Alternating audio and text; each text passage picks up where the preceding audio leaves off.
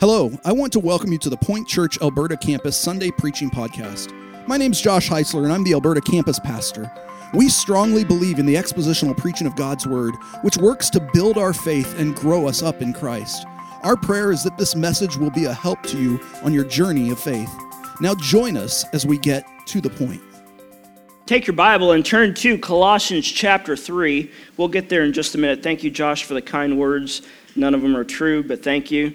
Uh, so I, I, really appreciate it. Um, I got to meet Brother Josh and Miss Tama and his kids. I think it was about seven years ago. Uh, we had just left our church uh, where we had been serving, and one of the first people we met was uh, Josh and Tama. Such good, good people. Got into a great Sunday school class over there at the Point Perdido, and just saw Josh um, exposit the Word uh, it was so refreshing for us. Uh, it was exactly what we needed at the time that we needed. Um, the Lord has an amazing way of putting people in front of you that is just for that very time in your life. And so I really, really appreciate uh, Pastor Josh, Miss Tama, and their kids.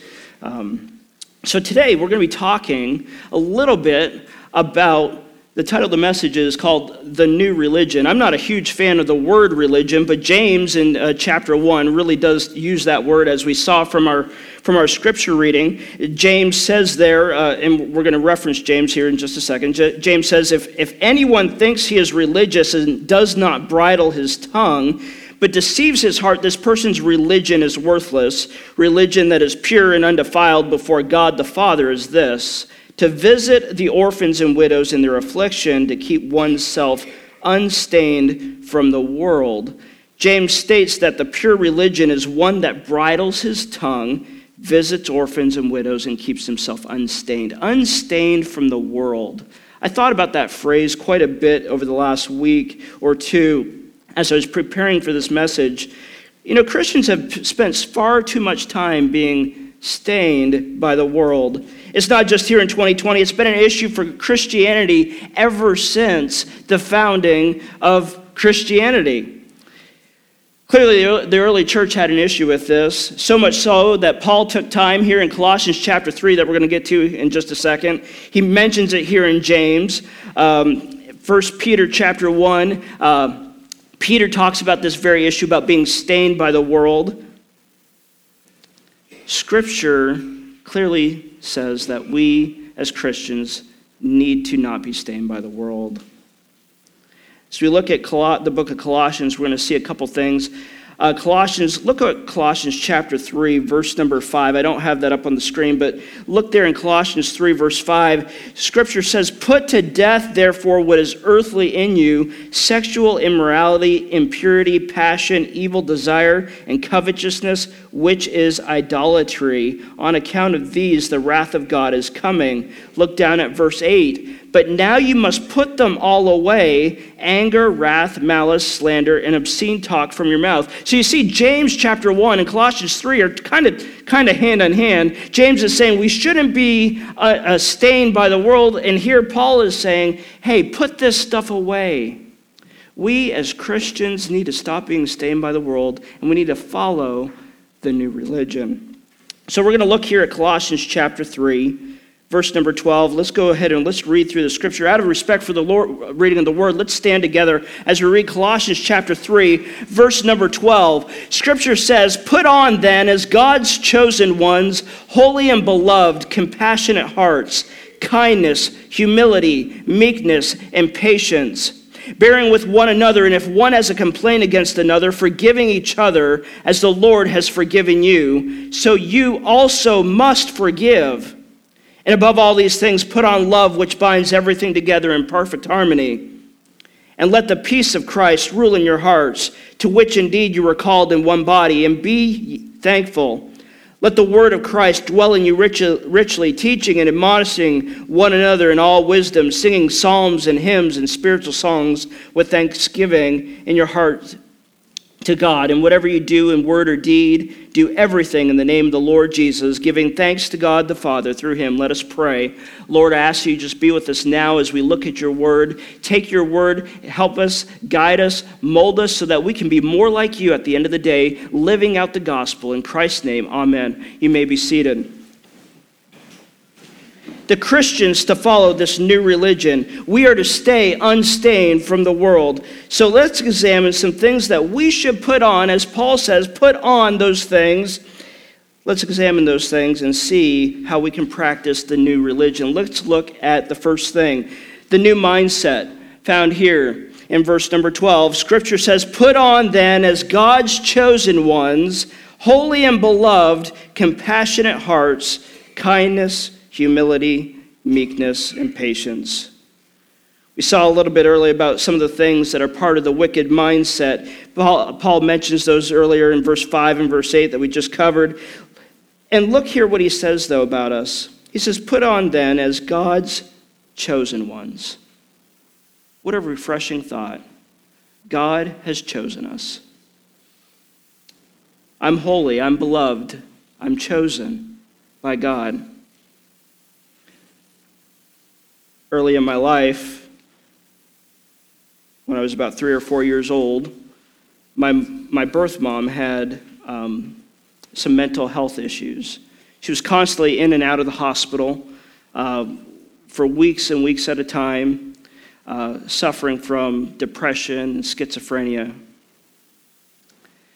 It was at that time when I was three or four years old, my aunt and uncle through the courts and everything, decided to choose me and, be ado- and adopt me into their family. It's nice to be chosen. I tell my, my brother and sister, I, I, I, don't call my aunt and uncle. I've been, I've been with them for, you know, 37 years now. It's mom and dad, and my, my brother and my sister, who are really my cousins. Don't try to figure that out. It's not an Alabama thing. It really is true. Um, my, my brother and sister, I said, you know, mom and dad had you, they chose me. And it's such a great thing to be chosen by God. And as Christians, we are adopted, as Brother Josh said earlier, we are adopted by God. We have been chosen. Some people feel that they might be worthless. They're told they're not wanted. They're told that they can't do anything right. And I'm encouraged by the fact that God has chosen me. He has considered me holy and beloved. It's because of that fact that I should have a new mindset. It's interesting to note that the significant measure of our Christian life is found simply in how we treat people. Put on then as God's chosen ones, holy and beloved, compassionate hearts. Put on that compassionate heart. I thank the Lord for that compassion my aunt and uncle showed me 37 years ago when they adopted me. I thank God that my brother and my sister in law adopted two boys who would have been wards of the state if it hadn't been for the compassion that they had shown. An act of compassion can go such a long way to make a world of difference in somebody's life. Food distribution, disaster relief, maybe simply stopping what you're doing, coming alongside somebody, taking a little bit of time out of your day, and showing somebody just a little bit of love having a compassionate heart. Say, I'm here for you. You're important to me. Show kindness. Ephesians says, Be kind one to another, tenderhearted, forgiving one another, even as God, for Christ's sake, has forgiven you. Have humility, meekness, patience. We could talk of, for, for, probably hours on each of those topics, and unfortunately, I think everybody wants to get to uh, the Roadkill Cafe be, you know, before, before noon today. So we're going to go ahead and we're going to hasten on. But we, we need to make sure that we understand the importance of that new mindset. Showing compassion to the orphan who has no one, showing compassion to the widow or the widower who may have just lost their best friend to COVID Demonstrate kindness to the person who's giving you a hard time on the job site. Live a life that is humble and meek. Be patient when things don't go your way. We need to take off our, unst- our, our stained garments and put on something new. So, first, we're going to put on the new mindset. Number two, we are going to put on a new tolerance. Look at verse 13 there. Scripture says, bearing with one another, and if one has a complaint against another, forgiving each other as the Lord has forgiven you, so you also must forgive. Much has been said about tolerance in this day and age. We're told to tolerate different lifestyles. We're told to tolerate um, sins in people's life. But I'll tell you right now, Scripture never tells us to tolerate sinful behavior. Scripture doesn't say that we need to tolerate sinful actions or heresy. But you know who we're supposed to be tolerant of? We're supposed to be tolerant of one another. I have been to churches where I have seen relatives in the church not talk to one another because of something that was said or something that was done. They go about their, their daily business in their church, ignoring one another because of sin and unforgiveness and spite. That ought not be in the church of God. We need to forgive. I'm, reminded of the, of the passage in Scripture in Matthew. If you got your, your Bible, turn over to Matthew 18. We're going to look at something real quick. Matthew chapter 18.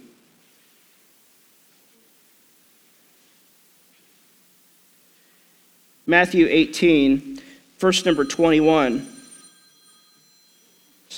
It's not me. Matthew 18, verse 21. Peter comes up to Jesus and says, Lord, how often will my brother sin against me and I forgive him? As many as seven times. And many of you probably know this story that Jesus is telling. And Jesus says to him, I do not say to you seven times, but 70 times seven. Therefore, the kingdom of heaven may be compared to a king who wished to settle accounts with his servants. When he began to settle, one was brought to him who owed him 10,000 talents. This is a lot of money. Uh, some have said that it is several million dollars, but this man owed this king a lot of money. When he began to settle, um, uh, he, he owed 10,000 talents, verse 25. And since he could not pay, his master ordered him to be sold with his wife and children and all that he had in payment to be made. And the servant falls on his knees and gets before the king and starts begging. He says, Have patience with me, I will pay you everything. And out of pity for him, the master of the servant released him and forgave him the debt. Hey, everything's happy, everything's great. But what happens later in the story? But when that saved servant went out, verse number 28, he found one of his fellow servants who owed him a hundred denarii. Some say that that could be about $20, not, not a lot of money. And seizing him, he began to choke him and saying, Pay what you owe me. I can see him just grabbing him by the collar and just yanking him and say, Hey, pay up. He refused and went and put him in prison until he should pay the debt. His master, verse 32, summoned him and said to him, You wicked servant, I forgave all that debt because you pleaded with me. Should you not have mercy on your fellow servant as I had mercy on you? And in anger, his master delivered him to the jailers. We need to have that new tolerance found in verse 13, bearing with one another. If one has a complaint against another, forgiving each other as the Lord has forgiven you, so you must forgive. Forgive as God has forgiven you. Have you stopped and th- thought about that phrase? Forgive as God has forgiven you. I want you to close your eyes and just imagine. I'm going to play a little game here. Imagine the worst sin you have done in your life. I don't want to start naming sins. I told people earlier I was going to preach on certain people's sins today. I'm not going to do that. But you know your sin in your life. I want you to think maybe it's a sin you've done more than once. Maybe you might think, wow, if anybody found out what I've done, I'd be done for. And here's what I want you to think God forgave you for that.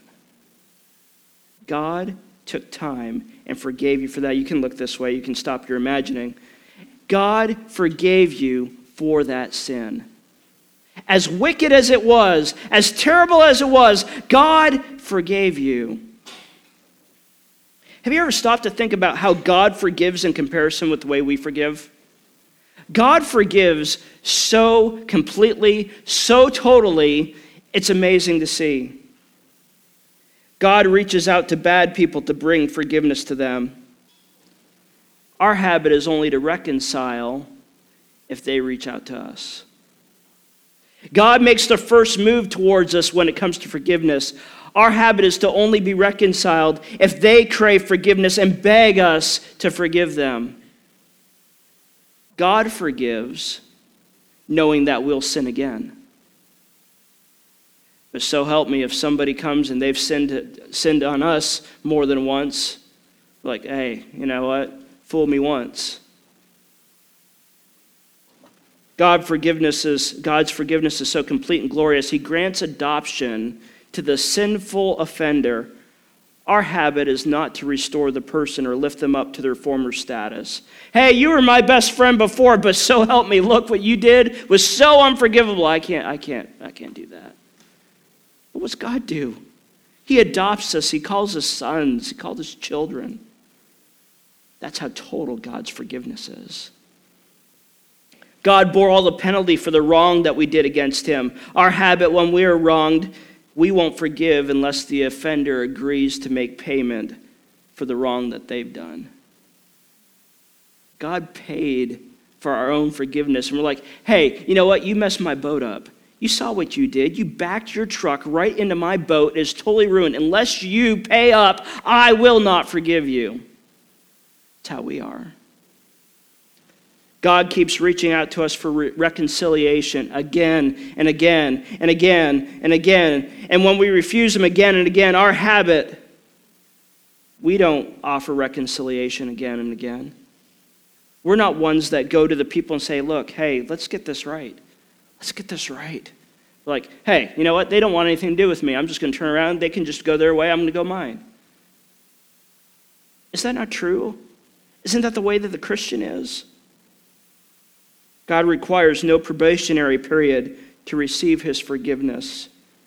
Our habit's not to restore an offender without that period of probation.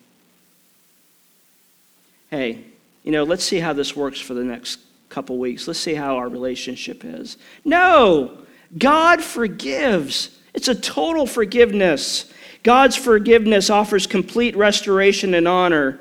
It's our habit to feel that we should be complimented when we merely tolerate those who sin against us. Once having been forgiven, God puts his trust in us and invites us back to work with him as a co laborer. He has forgiven us so totally. He says, Hey, not only do I, I forgive you, I want you to come alongside me. Let's work together and let's continue on with the mission of the gospel. How is it for us?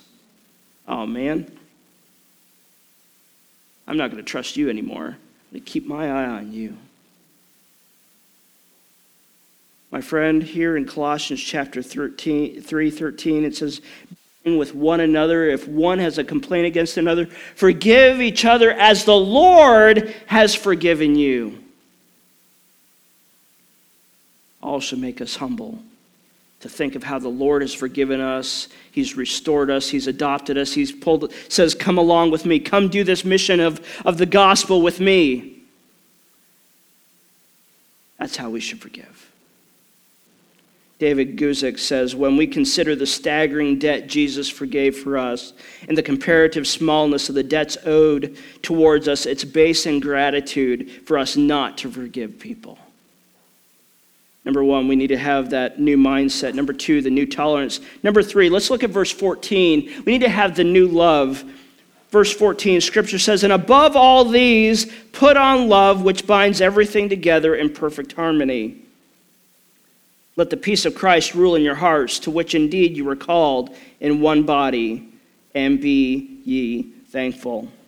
You know, our society has corrupted love. Love is anything you want it to be now.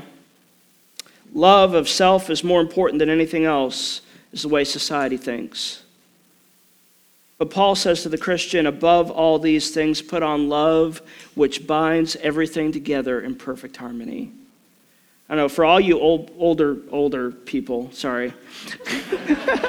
for all you older people in the room, you might be familiar with a song by Captain and Tennille. It's called Love Will Keep Us Together. Any of you guys recognize the song? All right. I, am not going to say anything, all right? but, but that's the truth of it. It's a biblical principle. Love is what binds us together in perfect harmony, it keeps us together. This echoes the new mindset we spoke about earlier. Love the poor, love the widow, love the orphan, love the unlovable, love the unloving. It's so easy for us to ignore people that we don't see I appreciate that video that we had earlier today that showed those orphans in their place. I remember as a, as a young kid in the, in the 1980s, and you would see the, the videos of the, the, for us, it was the starving Ethiopian children, and you'd be compelled to move. Even as a kid, it's like, how can these kids go without food? And you'd want to do something because that need was put before you. And here, uh, uh, like I said, I'm so thankful for that video because it shows that there is a need out there. There are people, there are children that have no fathers or mothers and need somebody just to love them. It's so easy for us to ignore those, those needs that we don't see. That's why I'm glad that this church is one that gets out into the community. This church does amazing things in the community.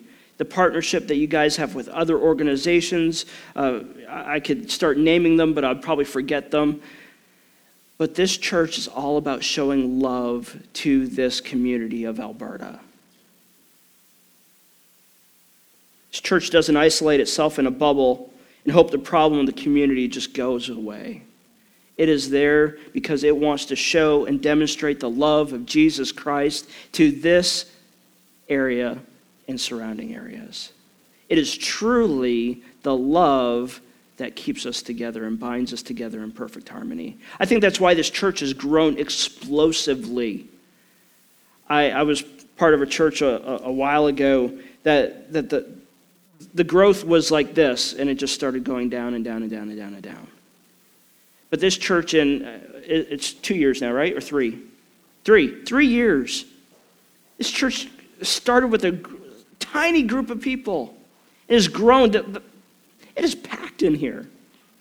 I don't know what the capacity of this new auditorium is, but I would venture to say it was pretty full. You know why? The simple act of love, showing that new love. I think this church definitely embodies it. Let's look in verse 16.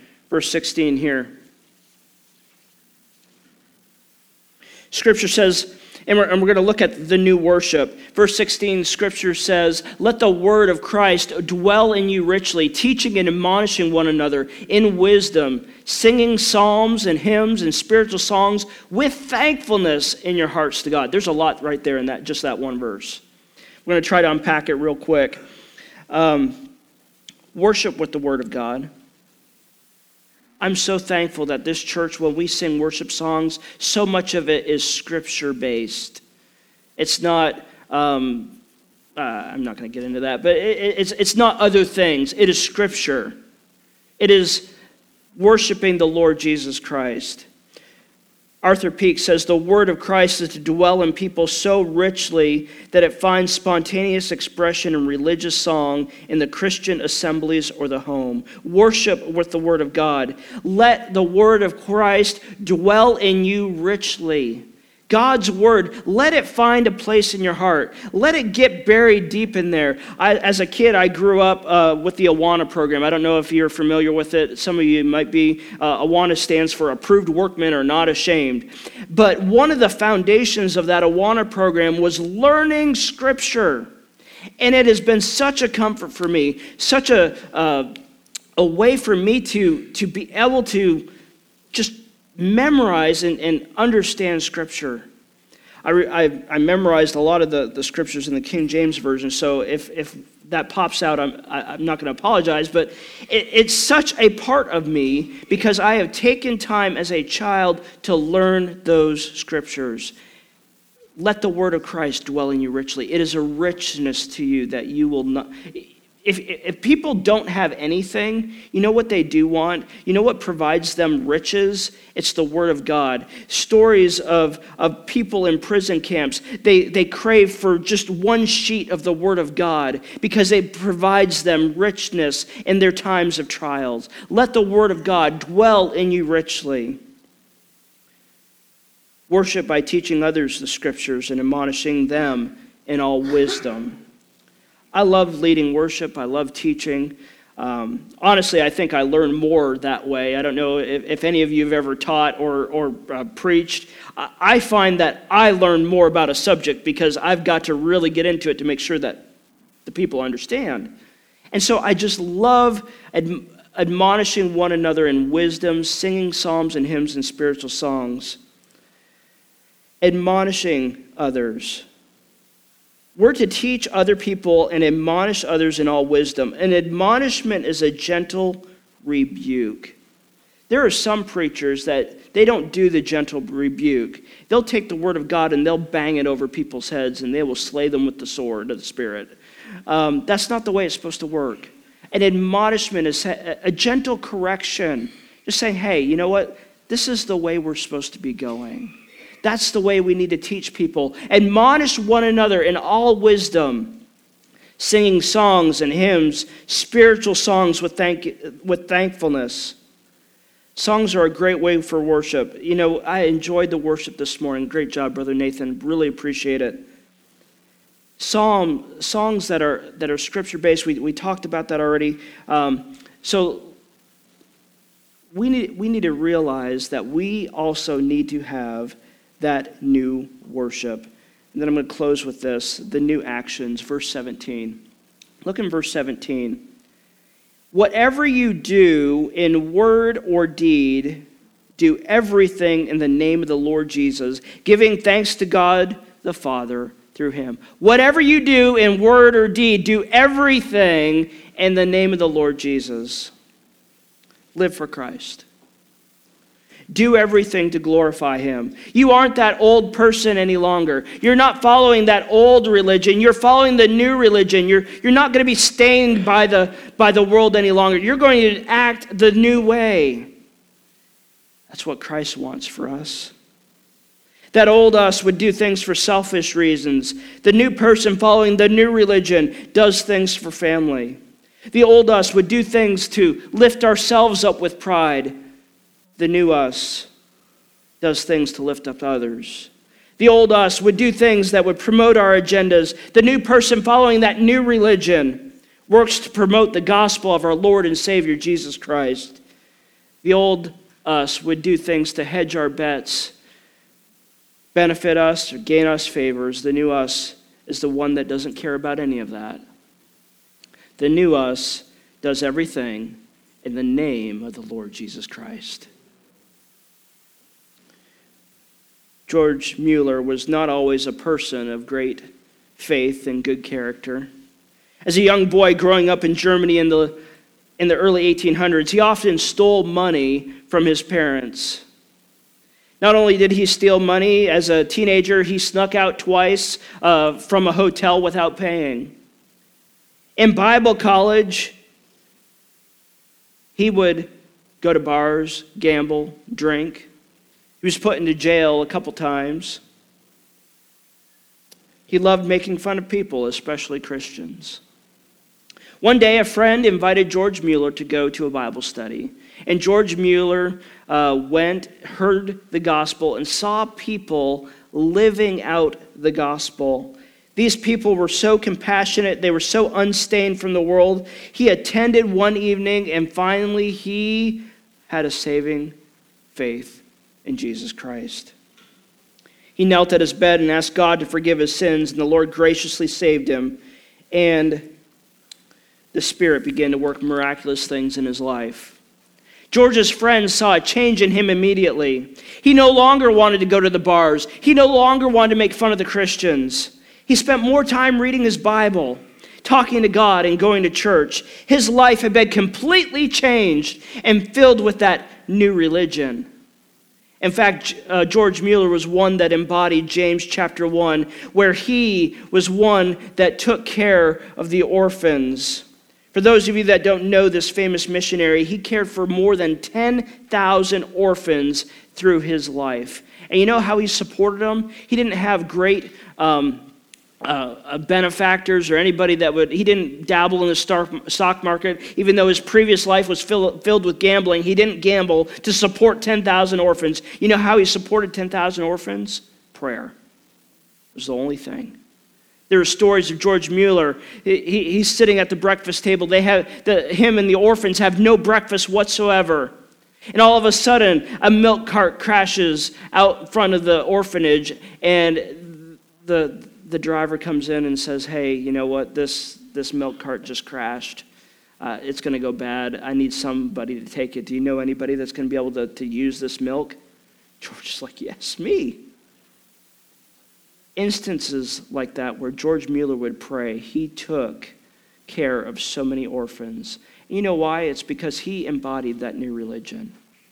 He didn't want to be stained by the world, he wanted himself unspotted by the world. He followed that new mindset.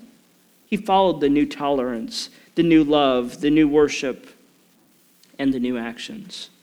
My friend, if you're here today, I encourage you.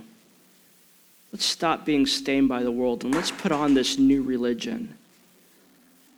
Let's live for the Lord Jesus Christ and carry out his mission of the gospel. Thank you for listening to the preaching podcast from the Point Church. If you would like more information about our church, or if you have any questions, you can find us online at tothepoint.church.